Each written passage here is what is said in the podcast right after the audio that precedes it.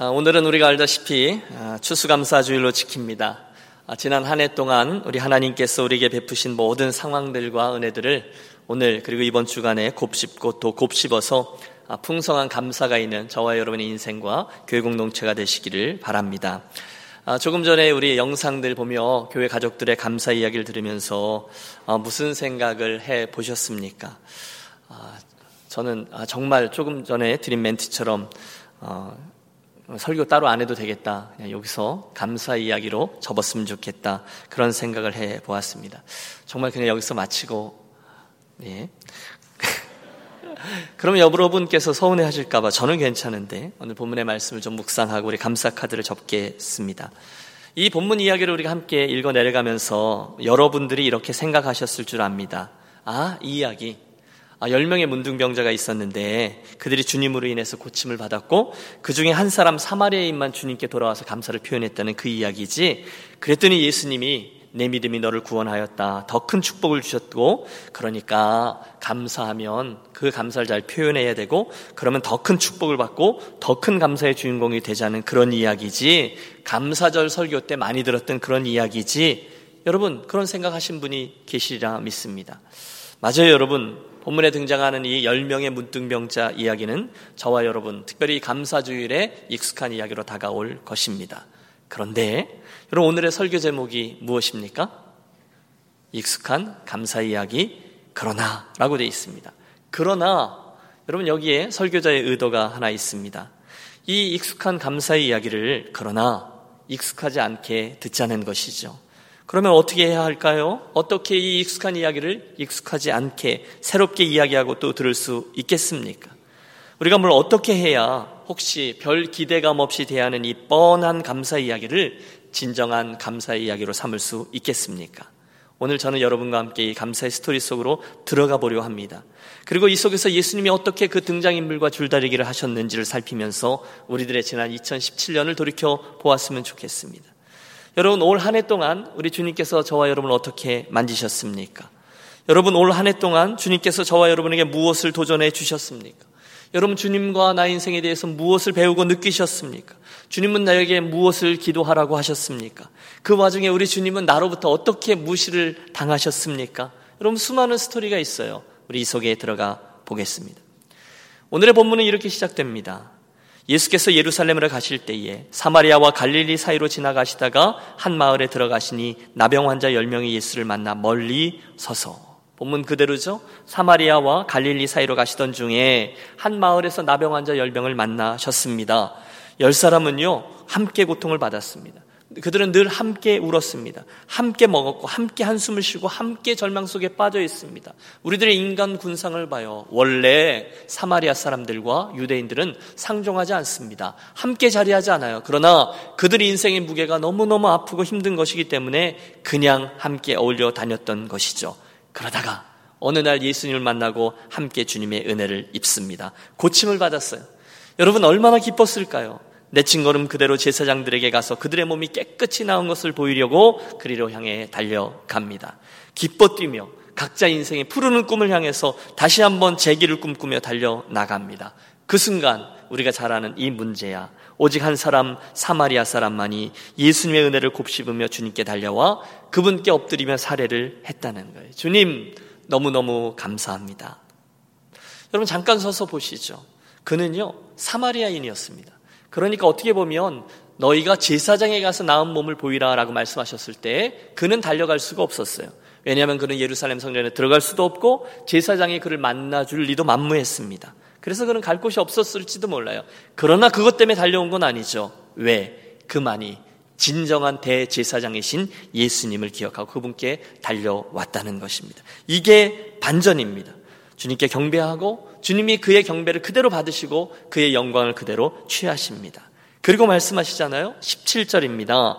열 사람이 다 깨끗함을 받지 아니하였느냐? 그 아홉은 어디 있느냐? 이 이방인 외에 하나님께 영광을 돌리러 돌아온 자가 없느냐? 여러분, 오늘 스토리가 간단합니다. 열 명의 문둥병자들이 병고침을 받았는데 모두 다 깨끗이 고침을 받았지만 아홉 사람은 그대로 나아가고 한 사람만 돌아와 주님께 감사를 드렸다는 거예요. 열 사람이 간구했어요. 열 사람이 치유를 받았어요. 그러나 오직 한 사람만이 돌아와 그분께 영광을 돌리고 그분을 찬양합니다. 혹시 여러분 이 스토리 속에서 저와 여러분의 위치는 어디라고 생각하십니까? 우리도 본문에 나오는 문둥병자처럼 여러 가지 인생의 어려움 중에 주님께 간구하곤 했습니다. 지난 한 해만 생각해 보십시오. 예수 선생님이여 우리를 불쌍히 여기소서 이런 일이 얼마나 많이 있었습니까? 여러분 아쉬우면 우리가 주님을 부르짖잖아요. 그러면 새벽 예배 하잖아요. 그런데 그리고 나서 하나님의 은혜로 그 과정을 잘 통과한 후에 여러분 그분에게 드렸던 서원대로 약속대로 그 앞에 나와 감사를 충분히 표현하고 그 약속을 지켜내는 이들이 얼마나 될까요? 그리 많지 않습니다. 여러분 옛 어른들의 말씀이 틀리지 않죠? 원수는 돌에 새기고 은혜는 물에 새긴다라는 말이 있어요. 그처럼 우리도 본의 아니게 우리에게 주신 은혜들을 잊고 살 때가 많이 있습니다. 자, 2017년의 추수감사주일 아침, 저와 여러분 그 아홉 명의 무리들 가운데 있습니까? 아니면 그 한 사람의 사마리아인 옆에 서 있습니까? 우리가 어디 서야 될까요? 두말할 필요 없죠. 욕심입니다. 우리 유년교회 가족들 모두 다 그날 그 사마리아인의 옆에 서서 그의 감사를 함께 표하는 복된 사람들이 되시기를 축복합니다. 그러면 우리가 다 알잖아요. 아, 감사를 제대로 드려야 되겠구나. 어떻게 할 수 있겠습니까? 어떤 사람들이 그럴 수 있을까요? 몇 가지를 좀 묵상하죠. 첫째, 저와 여러분은 조금 전에 언급했던 대로 우리가 받은 그 은혜를 잊지 않고 기억해야만 바른 감사를 올려드릴 수 있습니다. 따라해 주십시오. 은혜를 잊지 말라. 그렇죠. 우리는 문자 그대로 조금 전 그 10명의 문둥병자와 같이 죽을 수밖에 없는 죄인들이었어요. 우리들의 첫 출발점이 죄인들이에요. 우리들은 죄의 대학 동창생들입니다. 그러던 저와 여러분이 예수님의 십자가의 피공로로 죄의 사함을 받고 구원함을 얻게 되었어요. 여러분 믿습니까? 우리 주님은 저와 여러분에게 당신 자신을 주시고 구원을 허락해 주셨어요. 예, 감사합니다. 그런데 그걸로 그치지 않으세요. 당신은 당신 전 인격, 당신의 온 존재 자체를 우리들에게 주셨어요. 그리고 그 관계로 우리를 초대하셨어요. 저와 여러분에게 천국행 티켓을 주고, 자, 구원 받았다. 너는 이제 천국 간다라고 그리고 나서 그치지 않고 당신 자신과의 관계 속으로 우리를 나올 수 있도록 해 주셨다는 거예요. 새로운 관계 속에 총체적으로 완전히 다른 삶의 체계 속으로 우리를 용납해 주셨어요. 그게 은혜죠. 어제 새벽에 우리 허원영 전사님이 그 손양원 목사님 어, 그의 감동적인 스토리를 나누어 주었어요. 공산당에 의해서 사랑하는 두 아들을 잃으신 손 목사님 그 아들들의 장례식에서 이렇게 고백합니다. 여러분 이게 말이 됩니까? 아빠가 사랑하는 두 자녀를 여러분 보셨다시피 얼마나 보배와 같은 우리들의 자녀들이에요. 우리 집 아이가 그 공산당원의 손에 죽임을 당했는데 그 장례식장에서 이렇게 고백해요. 나 같은 죄인의 혈통에서 순교의 재물이 나오게 하셨으니 너무나 감사합니다. 여러분, 그분이 제정신입니까? 예, 제정신입니다. 어떻게 그럴 수 있을까요? 여러분, 우리 의심합니다. 그게 아버지냔 말입니다. 혹시 거짓말 아닌가? 목사님이기 때문에 사람들이 있어서 그냥 그렇게 한 말 아닐까? 진지하게 고민을 해보았어요. 나 같은 죄인의 혈통에서 순교의 재물이 나오게 하셨으니 참 감사합니다. 제가 묵상한 거죠. 나 같은 죄인의 혈통에서 순교의 재물이 나 같은 죄인의 혈통에서 아 순간 제게 느낌표가 생겼어요. 여러분 이 이야기의 비밀은요 맨 앞에 있습니다. 나 같은 죄인의 형통에서 라는 그 혈통에서 라는 출발점에 이 고백의 비밀이 담겨 있는 거예요. 그분은 그 손 목사님은 나 같은 죄인이라는 형편없는 출발점을 잊지 않았어요. 너무너무 가망 없어요. 그냥 놔두면 그냥 멸망의 자식으로 떨쳐져 갈 수 없는 그런 형편없는 자리에 있던 나를 주목할 때 그 나머지 삶에 허락된 모든 것들은 다 감사의 조건으로 화할 수 있게 되었다는 거예요. 여러분 이게 무슨 이야기일까요? 어, 제가 3년 어, 전까지 달라스에 섬겼는데요. 달라스에 써나온 후에 그 3년 동안 마지막 정서적인 빚으로 어, 남기고 있었던 목사님 한 분이 계셨어요. 부목사님으로 섬겼던 분이죠. 하나님이 이번에 그분에게 담임 목회지를 허락하셔서 캔사스 선교교회의 담임 목사님으로 청빙이 되어 가게 되셨어요. 참 복된 교회와 아름다운 목자의 만남이라 기쁩니다. 그런데 그분에 대해서 한 가지를 좀 나누려고 합니다. 이분이 이제 저하고 같이 한 5년 그리고 그 다해서 한 8년 정도를 섬겼는데 그 당시 달라스 신학교에서 PhD 과정 학생이었거든요. 파트타임으로 섬기면서 있다가 비자를 연장하기 위해서 가족들과 함께 한국을 나갔는데 그만 학생 비자 재발급이 거절당한 거죠. 여러분 학생들에게 흔한 일 아닙니까? 영사가 말합니다. 당신은 미국에 와서 애를 셋이나 낳았고 또 공부하고 그러니 당연히 한국에 안 돌아올 거다. 그러니 내가 미국 들어가는 비자를 줄 수 없다. 처음 거절당하고 두 번째 서류 같이 찌면 또 거절당하고 세 번 거절당했습니다. 그러면 여러분 이건 끝이잖아요. 그러니까 본인의 개인적으로든 가정적으로든 교회적으로든 정말 큰일 난 거예요. 뭐 어떻게 될지 모르는 거예요. 근데 여러분 제가 또 착하잖아요. 그래서 아무것도 결정되지 않았지만 그분을 기다리는 거예요. 근데 넉 달을 기다려주면서 교회가 빨리 야 알비자 신청하라 그래서 교회가 종교비자 수속을 진행해 주었습니다. 그 중에 뭐 그 와중에 아파트 계약도 다 완료돼서 우리가 가서 청년부들 가가지고 아파트 짐 다 싸가지고 storage room 갖다 놓고 매일매일 기도해주고 우리 교역자 모자라지만 기다려주고 그러다가 정말 기적과도 같이 넉 달 만에 이분이 비자를 받아서 들어올 수 있게 됐어요. 전화가 온 거죠. 목사님 비자 나왔어요. 그리고 소리를 지르는 거예요. 드리는 말씀은 이겁니다. 그 넉 달 동안에 그분의 형편이에요. 정말 안리어 같은 거죠. 애들 셋 딸린 유학생이었는데 진한 광야를 통과한 겁니다. 아버님이 자그마한 서울의 한 개척교회에서 목회하시다 은퇴하신 어른이세요. 불광동의 조그마한 집에 허름한 집에 그 어머니 아버지 계시는데 애들 셋까지 끌고 가서 다섯 식구가 거기 이제 이렇게 뭐요? 군 식구로 기대고 있는 거죠. 그 사모님이 얼마나 힘들었겠어요. 길이 안 보이는 거예요. 이걸 개척을 해야 되나 공부를 해야 되나 갈 데도 없고 오라는 데도 없고 맨날 새벽 예배 갔다 오면 어디 갔어? 그러면 산에 갔다 왔다 그래요. 운동을 위해서 간 게 아니에요. 가족들에게 면이 안 서니까 아버지 어머니 얼굴 보기도 그렇고 특별히 사모님이 무서운 거죠. 마음고생을 너무너무 심하게 한 거예요. 그런데 여러분 그럴 때 기도하면 하나님은 불리하면 침묵하시잖아요. 아무 소리도 안 하셔. 이제는 어떻게 하나? 거기다가 여러분 사모님, 부모님이 휴스턴에 사세요. 완전 생이별을 하게 된 거죠. 깜깜한 거예요. 그런데 정말 기적적으로 비자를 받고 다시 미국으로 들어오면서 그분이 이제 이걸 진지한 목회의 부르심으로 해석하고 공부를 내려놓고 풀타임 사역자로 이제 조인해서 지금까지 섬기게 되었습니다. 딱 나타나는데 고생했다 그랬더니 목사님 저 이제 달라스도 안 넘어갈 거예요. 여기서만 있을 거예요. 이제.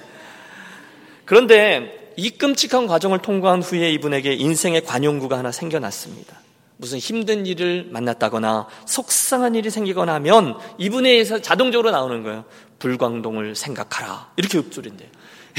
이게 뭐냐면 거기가 불광동이었다는 거예요. 그 불광동을 생각하면 지금 있는 일이 하나도 힘들지 않게 느껴지고 너무너무 감사하게 된다는 거예요. 사모님이 좀 이러저런 일로 불평하면서 바가지를 긁을 낮추면 목사님이 그런다는 거예요. 그래, 그래서 불광동 갈래? 이제 이렇게 되는 거죠. 그러면 바로 아니요. 그리고 이제 쫙 정리가 된다는 겁니다. 좀 억지 적용이 될지 모르겠지만 여러분 그때의 그 첫 출발지를 생각하면 불광동을 생각하면 오늘 있는 어려움은 어려움이 아니라 다 감사할 조건이라는 거예요. 여러분의 출발점이 어디입니까? 여러분 죄인입니다. 지금은 우리들이 이렇게 폼재고 양복 입고 와서 앉아 있지만 죽을 수밖에 없는 죄인. 예수님께서 만나 주시지 않으면 더할 것도 뺄 것도 없는 멸망을 향하는 자리에 서 있던 게 우리들의 출발지였다는 거예요. 그 사실을 기억하면 나머지는 쫙 해석이 되는 거죠. 여러분 불평할 게 없습니다. 여러분 모두 다 감사할 일인 줄로 압니다. 제가 이 손양원 목사님의 흉내를 내 보았어요. 나 같은 죄인을 그리고 나서 그 뒷부분이죠. 나 같은 죄인을 용서해 주시는 애 감사합니다. 나 같은 죄인을 나에게 이렇게 목사로 부르시고 그 이름도 귀한 사역자로 세워주시니 참 감사합니다. 앞에 센텐스는 똑같아요. 나 같은 죄인을 이렇게 귀하디 귀한 유니온 공동체를 함께 섬기게 하시니 감사합니다. 나 같은 죄인을, 나 같은 죄인을. 끝이 없습니다. 여러분 그러다 비밀 하나가 드러나죠. 내 삶에 무엇보다도 앞에 있는 맨 센텐스를 나 같은 죄인을 이라는 말로 시작하면 그 뒤에 있는 모든 것들은 다 풍성한 감사의 조건으로 화할 수가 있다는 거예요. 여러분 따라해 주십시오. 나 같은 죄인을 그 뒤엔 여러분이 써보십시오. 나 같은 죄인을 이런 귀한 동력자들과 함께 있게 해주셔서 감사합니다. 나 같은 죄인을 이렇게 현숙한 아내와 보배로운 아이들을 허락해 주시니 감사합니다. 우리 집사람 오늘 오는데 말 좀 잘해주세요. 예. 나 같은 죄인에게 지난 한 해 이러저러한 보배로운 기도 응답들을 허락해 주시니 감사합니다. 나 같은 죄인에게 이처럼 귀한 목사님들, 전사님들과 한 팀을 이루게 하시니 감사합니다. 온통 맨 앞에 나 같은 죄인을만 쓰면 다 감사의 조건이 된다는 거예요. 여러분 믿습니까? 우리들이 그 문둥병자였다는 거예요. 우리들이 그 열명이었다는 거예요. 그런 우리에게 먼저 주님이 오셔서 손을 뻗어주시고 은혜를 허락해 주셨어요. 그렇다면 그 어떤 일에도 감사할 수 있음을 믿으시기 바랍니다. 불평할 일 별로 없어요. 불광동 할래? 그러면 끝나는 거죠. 다 감사의 조건이에요. 교만하지도 않게 됩니다. 별게 좀 안 돼도 낙심하지 않을 수 있습니다. 첫 자리를 생각하면 말입니다. 두 번째, 우리가 감사의 제사를 잘 올려드리려면 저와 여러분에게 분명한 믿음이 있어야 될 것입니다. 예수님께 대한 믿음이에요. 오늘 19절을 보십시오. 예수님께서 당신께로 나온 그 사마리아인을 보시면서 선언하시잖아요. 일어나 가라. 내 믿음이 너를 구원하였느니라. 할렐루야. 그의 믿음이 이런 놀라운 일을 가능케 했다는 거예요. 어떤 믿음일까요? 그 주님에 대한 믿음이죠. 예수님께 가면 구원받을 수 있어. 아니, 그 전에 예수님께 가면 나의 문득병을 고침받을 수 있어. 그 믿음이, 여러분 제가 믿음을 강조하는 그 이유가 있습니다. 그 믿음이 그 감사의 자리를 나오게 했다는 거예요. 우리 이렇게 말할 수 있습니다. 우리 주님, 예수님에 대한 분명한 믿음이 있는 이가 오직 그들만이 바른 감사를 올려드릴 수 있다는 거죠. 거꾸로 말하면 분명한 믿음이 있을 때에야 그분이 창조주요 주권자요 오늘 내 삶을 이끌어 주시고 가장 선하게 인도하는 분이라는 믿음이 있을 때에야 비로소 감사할 수가 있다는 거예요. 여러분 오해하지 마십시오. 아, 이것 저것 그 믿음의 어, 어떤 거리들 그 하나님에 대한 진리들 예수님에 대한 그런 이야기들 그 무엇 무엇을 이야기하는 게 아닙니다. 사형리라는 구원의 원리, 그런 공식을 믿는 것, 그런 얘기를 하는 게 아니에요. 물론 그것들은 중요합니다. 내가 하나님의 이걸 믿고 이 사건을 믿고 그걸 아는 것들은 중요하지만 교리가 아니라 오늘 우리들이 믿는 믿음이라는 것은 그분과의 관계인 거죠. 그분 안에 들어가는 거죠. 그분이 총체적인 삶으로 내 삶에 오셔서 내 삶의 모든 저변의 스토리들이 하나님이 나를 사랑하시지. 그분이 나를 위해 목숨을 버려주셨지. 내가 그분을 믿기 때문에 내 마지막 종착역은 정해져 있지. 이제 내가 무엇을 향해 달려가야 되는 존재지라는 것을 우리가 온몸으로 껴안는 것을 의미합니다. 여러분, 믿음은 어떤 것들을 진리를 지식적으로 동의하는 것을 의미하지 않아요. 그 총체적인 삶의 변화를 내 삶의 것으로 껴안는 거죠. 여러분, 제가 다른 표현거리가 없어서 이런 용어를 쓰는 거예요. 단순히 지적으로 무엇인가를 알고 동의하는 것에서 그칠 때가 많이 있어요. 아니요. 내 온 존재로 그분을 껴안는 겁니다. 온 존재로 그분을 사랑하는 겁니다. 그분을 따르는 겁니다. 지적 동의가 아니라 투신입니다. 여러분 여기에서 그리스도인들이 신실한 그리스도인이냐 아니냐가 결정날 때가 많이 있어요. 여러분 하나님을 생각해 보십시오. 그분이 나를 사랑하신대요. 얼만큼 사랑하시냐면요. 그 사랑을 표현할 길이 없고 다른 길이 없기 때문에 예수님을 보내주실 만큼입니다. 여러분, 이 사실을 믿으십니까? 여러분, 이 사실을 믿으십니까? 여러분, 제가 여러분에게 그 사실을 아십니까? 여러분, 그 사실을 지적으로 동의하십니까?를 묻는 게 아니에요. 나의 온 운명을 바로 그 사실을 믿고서 그분을 나의 주와 그리스도로 껴안고 그분과의 관계 속으로 들어가 이렇게 남겨진 인생을 걷는 거죠. 주님이 나에게 건강한 자에게는 의원이 쓸데없고 죄인인 내가 필요해 라고 말씀하셨어요. 먼저 프로포즈 하신 거잖아요. 내가 너를 사랑한다. 나 이 사랑을 받아주겠니? 그때 예 하고 그분을 확 껴안는 것. 나의 인격과 존재와 being and doing으로 그분을 꽉 껴안는 것. 공부하는 걸 의미하는 게 아니에요. 그냥 그분을 껴안는 것을 의미하는 거예요. 지적인 행위가 아니에요. 믿음은 그분을 껴안는 이 관계에 대한 확신이라고 하죠. 나를 위해 오시고 나를 위해 죽으시고 나시 사신 그 예수님을 내가 믿지. 내가 그분을 알지. 내가 그분을 껴안았지. 그리고 내가 그분과의 관계 속에서 살지. 내 운명이 그분께 달렸지. 그만큼 그분이 나를 사랑해 주셨지. 그분이 나를 창조하셨지. 그분이 나를 선택하셨지. 그분이 나를 위해서 구원을 주셨지. 그래서 십자가를 주셨지. 성령 하나님을 보내 주셨지. 나로 교회가 되게 하셨지. 그래서 결국 새 하늘과 새 땅에 이르게 해 주시지. 할렐루야. 이 모든 세계관 안에서 내가 그분하고 같이 사는 거죠. 어떤 진리를 믿고, 아니, 알고 이해하는 게 아니라 그 새로운 삶의 자리로 들어가는 것이 믿음이라는 거죠. 그 믿음이 있는 자가 예수님과의 그 관계 속에 있는 자가 그분에게 나아가 영광을 돌리고 나의 주 나의 하나님 감사합니다. 소자야 내 믿음이 너를 구원하였도다 라고 말씀 들을 수 있는 것이죠. 여러분 저는 여러분께 그 질문을 드리고 싶습니다.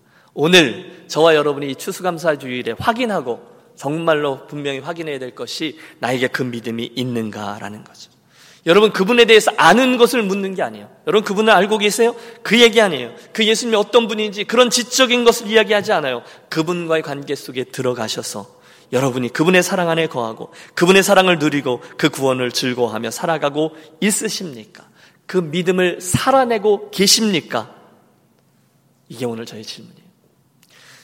여기 저의 전화기가 있습니다. 제가 눈을 강조하죠. 저는 문과라서 저는 이 전화기가 기계적으로 전자적으로 어떤 원리 속에 움직이고 이 안에 있는 칩이 어떤 역할을 해서 이렇게 저렇게 기능하고 여러분 거기에 전혀 관심이 없어요.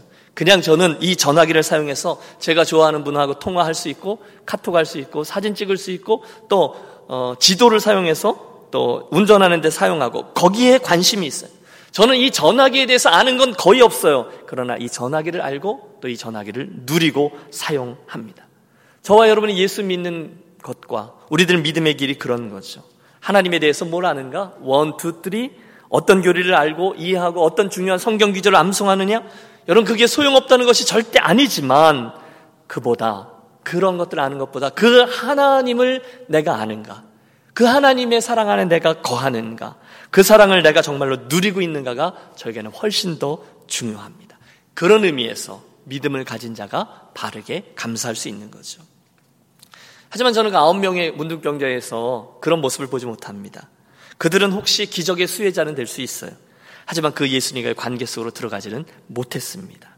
그래서 더 근원적인 축복, 그분의 구원을 받아 누리지 못했어요. 여러분, 두려움 속에 묻습니다. 이야기가 얼마든지 우리들의 이야기가 될 수 있다는 것을 아십니까? 저와 여러분도 교회 공동체를 다녀요. 그래서 교회 안에서 있는 여러 가지 혜택을 누릴 수 있어요. 그러나 이 믿음을 누리지 못하면 그냥 모아지는 거죠. 그냥 교회를 즐기는 거죠. 우리 교회는 그때는 한인회가 되는 거예요. 한인, 하나님과의 관계가 없기 때문에 한인회가 되고, 그때 우리는 교회 안에서 각축장을 누리게 되고, 더 인정받으려고 하고, 사람들 간에 경쟁하려고 하고, 별것도 아닌 것 같고, 줄서기 하고, 키재기 하고, 그러고 마는 거죠. 그 하나님과의 관계가 분명치 않으면요.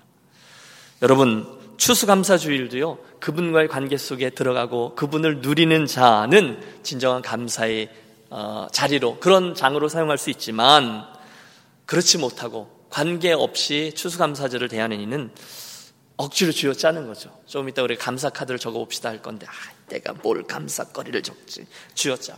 또는 오 늘 아침에 나올 때, 아, 오늘 감사원금, 절기원금을 해야 되는데, 얼마를 적지? 여러분 이 정도의 고민으로 추수감사주의를 보낼 수 있다는 거죠. 그런 우리에게 본문의 주님이 도전하십니다. 저는 이 도전 앞에 정신을 번쩍 차리게 됐어요. 17절의 말씀이에요. 예수께서 대답하여 이르시되 열 사람이 다 깨끗함을 받지 아니하였느냐? 그 아홉은 어디 있느냐?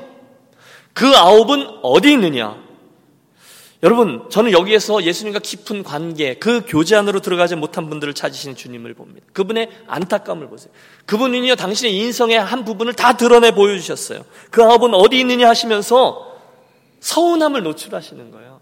외로움을 노출하시는 거예요. 예수님의 기대는 그들과 같은 교제 안에 들어가는 거거든요. 그들에게 구원의 은혜를 베푸는 것이거든요. 더 깊은 당신과의 관계 속으로 그들을 초대하는 건데 한 사람밖에 나오지 않았어요.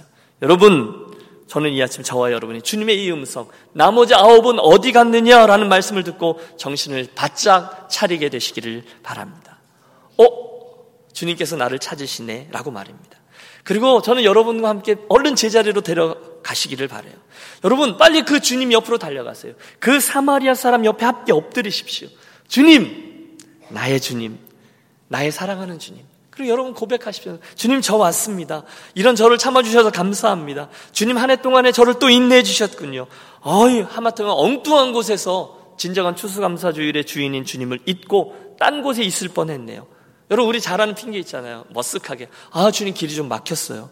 잠깐 딴 생각했었는데 여기가 맞는 자리네요. 주님 너무너무 감사합니다. 여러분, 주님과의 그 깊은 관계로 다시금 나아가 주님의 이 스토리에 참여하는 저와 여러분이 되시기를 바랍니다. 혹시 올해의 감사주의를 적당히 때우는 분이 없으시기 바랍니다. 혹시 이 감사주의를 그냥 해치워버리는 분이 없으시기를 바랍니다. 바랍니다. 대신에 진정한 감사자가 되자는 거예요. 함께 참여하시는. 주님 저 왔습니다. 저 이러이러해서 감사합니다. 그래서 우리 주님의 얼굴에 잔잔한 미소와 또는 한박 웃음을 피우게 해드리는 그런 등장인물들이 되셨으면 좋겠어요. 들어보셨습니까? 이 스토리로 결론을 대신하려고 하는데요. 그 아홉의 변명이라는 작자 미상의 글이 하나 있습니다. 오늘 우리들에게 많은 것을 생각나게 해주죠. 작가는 그 이야기를 통해서 그 아홉, 나머지 아홉 명의 변명이니까 감사하지 못하는 사람들이 될 수 있는 핑계들을 나열합니다. 예수님께서 그 아홉은 어디 갔느냐 하셨을 때 그들이 오지 못했던 이유들은 이런 게 있을 수 있다는 거예요. 우선 첫째, 첫 번째 사람은 의사와 제사장에 가서 정밀 검사를 해야 되겠다. 그래서 갔다는 거예요. 이게 나은 것 같은데 정말 나았는지 주님의 말씀을 듣긴 들었지만 의심이 생겨서 의사에게 가느라 못 왔다는 거예요. 의심하는 자. 두 번째 사람은 재발 가능성이 있을지 몰라. 그러므로 며칠 두고 봐야지. 며칠 더 지켜보느라 못 왔다는 거예요. 은혜 같기는 한데 이게 진짜인지 아닌지 지켜보자는 신중론자입니다. 하지만 사실은 못 믿는 거죠. 나았다고 했는데 꿈 같은 얘기라서 정말 나았는지 좀 기다려봐야 되겠다는 거예요. 세 번째 사람은요, 내 병이 원래 문둥병이 아니라 좀 특이한 피부병 정도였나 봐 하고 스득 넘어가는 회의론자들입니다. 그 다음 사람은요, 더 뻔뻔하죠. 내 병은 나을 때가 돼서 나은 거야. 라고 생각해서 안 왔다는 거예요. 내 삶에 하나님 주신 은혜와 기적으로 그런 놀라운 일들이 생겨났는데 이걸 그냥 자연현상으로 치부하는 경향을 말합니다. 여러분 가만히 보면 그런 일들이 많잖아요. 어떤 병 걸렸다가 나왔을 때 어떻게 나왔어? 그러면 아 그죠 뭐 약도 좀 쓰고 병원에도 가긴 했지만 뭐 나을 때가 돼서 낫겠지 이렇게 생각하고 건방 떨면서 이야기하는 사람들이 있어요. 여러분 솔직히요 그분이 아플 때 막 기도해 달라고 막 그랬거든요. 근데 그런 사람들에게 주님이 극률의 손길을 확 거두어 주셔서 그 병이 다시고 확 재발됐으면 좋겠어요. 정신 차리기. 예? 아이고 이게 아이고 이렇게. 그런데 우리 주님의 사랑은 끝이 없으시죠. 또 참아주시고 또 철들 때까지 기다려주세요. 우리 주님이죠. 여기서 끝이 아닙니다. 한 사람은 병 걸리기 전에 가졌던 밭과 재산이 어떻게 됐는지 보려고 그걸 달려 쫓아간 거예요. 전에는요, 먹고 사는 게 힘들어서, 먹고 사는 게 중요해서 막 그러다가 병이 걸렸는데, 이, 이제는 죽느냐 사느냐가 문제였잖아요. 그게 덜 중요했는데, 죽느냐 사느냐의 문제가 해결되고 나니까 똑같이 밭과 집을 향해서 달려갔다는 거예요. 뭐가 더 중요한지를 순간 잊어버린 거죠. 또 한 사람은 병 걸리기 전에 같이 있었던 가정과 식구들이 자리니 특별히 아내가 수절하고 자리는지 그게 궁금해서 얼른 쫓아갔다고 하고 또 한 사람은 예수님이 특별히 해준 게 없잖아. 안수를 해준 것도 아니고 어루만져 준 것도 아니고 약을 준 것도 아니고 그냥 가서 보이라 했기 때문에 뭘 그만큼 감사를 표현하고 그러게 가라고 해. 귀찮게. 뻔뻔한 사람. 여러분 이렇게 스토리가 진행되는 거예요 여러분 이 글을 쓴 저자의 의도는 간단하죠. 우리들의 핑계는 끝이 없다는 겁니다. 이러저러해서 그냥 가 버렸다는 거예요. 오늘 저와 여러분에게 있을 수 있는 수많은 경향들, 감사하지 못한 이유들에 대해서 이 이야기를 구성하고 있어요. 여러분 아마 우리들이 그 뒤에 글을 계속해서 이었으면 아마 100만 개 정도의 핑계는 쉽게 쓸 겁니다. 별로 감사할 이유를 찾지 못해요. 그런데 그 순간에 이 사마리인이 어떻게 합니까? 바로 왔어요. 그 모습 그대로 그 옷 그대로, 그 꾀재재함 그대로, 그 붕대를 감고 있는 모습 그대로, 이대로면 어떠냐? 문둥병 있을 때에도 주님이 나를 불쌍히 여기셨는데 이 모습 그대로 주님께 나아가면 주님이 받아 주시지. 예, 주님이 그를 기쁨으로 받아 주셨어요. 사랑하는 여러분, 우리 경험적으로 압니다. 잘 되고 평안하고 모든 게 승승장구할 때 감사가 마구 솟아오를 것 같지만 사실은 그렇지 않아요. 대신에 우리가 하나님의 은혜를 알면 감사하게 될 줄로 믿습니다. 하나님을 향한 믿음이 분명해지면 감사하게 될 줄로 믿습니다. 그때 그들은 자연스럽게 충성하고 봉사하고 헌신하게 됩니다. 율법주의자들이 이야기하는 억지로 하는 거 아니에요. 돌아온 탕자가 철이 들어 철든 아들로 자원함으로 행하는 행함이요 헌신이 되는 거죠. 그리고 이 모든 이야기들의 출발점에 무엇이 있어요? 우리의 문둥병이 있습니다. 거기에 부어진 하나님의 은혜가 있습니다. 그리고 그것에 반응하는 우리들의 감사가 있습니다. 사랑하는 유년 가족 여러분, 2017년 추수감사 주일의 아침에 여러분의 감사는 안녕하십니까? 여러분들의 자리는 그 아홉 명의 사람들 가운데 있습니까? 아니면 그 한 명 옆에 있습니까? 오늘 여러분의 감사 주일은 이러저러한 핑계들로 어수선한 주일입니까? 아니면 그분을 향한 은혜와 믿음 때문에 서원을 가지고 나오는 의미 있는 주일입니까? 바라기는 저와 여러분 모두에게 이 감사할 줄 아는 은혜, 은혜를 은혜로 아는 은혜, 든든한 믿음을 소유해서 더 큰 축복과 감사의 주인공이 되어지는 일어나 가라! 내 믿음이 너를 구원하였느니라 놀라운 선언이 주어지는 복된 감사주일이 되시기를 주의 이름으로 축원합니다. 기도하겠습니다. 하나님 아버지, 오늘 우리들에게 하나님이 주신 모든 은혜들을 기억하고 하나님의 선하심을 믿음으로 고백하며 우리들의 진정한 감사로 이 본문의 스토리에 참여하는 우리 모두의 감사주일만 되게 하여 주시옵소서. 예수님의 이름으로 기도하옵나이다. 아멘. 이제 여러분 아, 주보에 나와 있는 그 감사 카드를 한번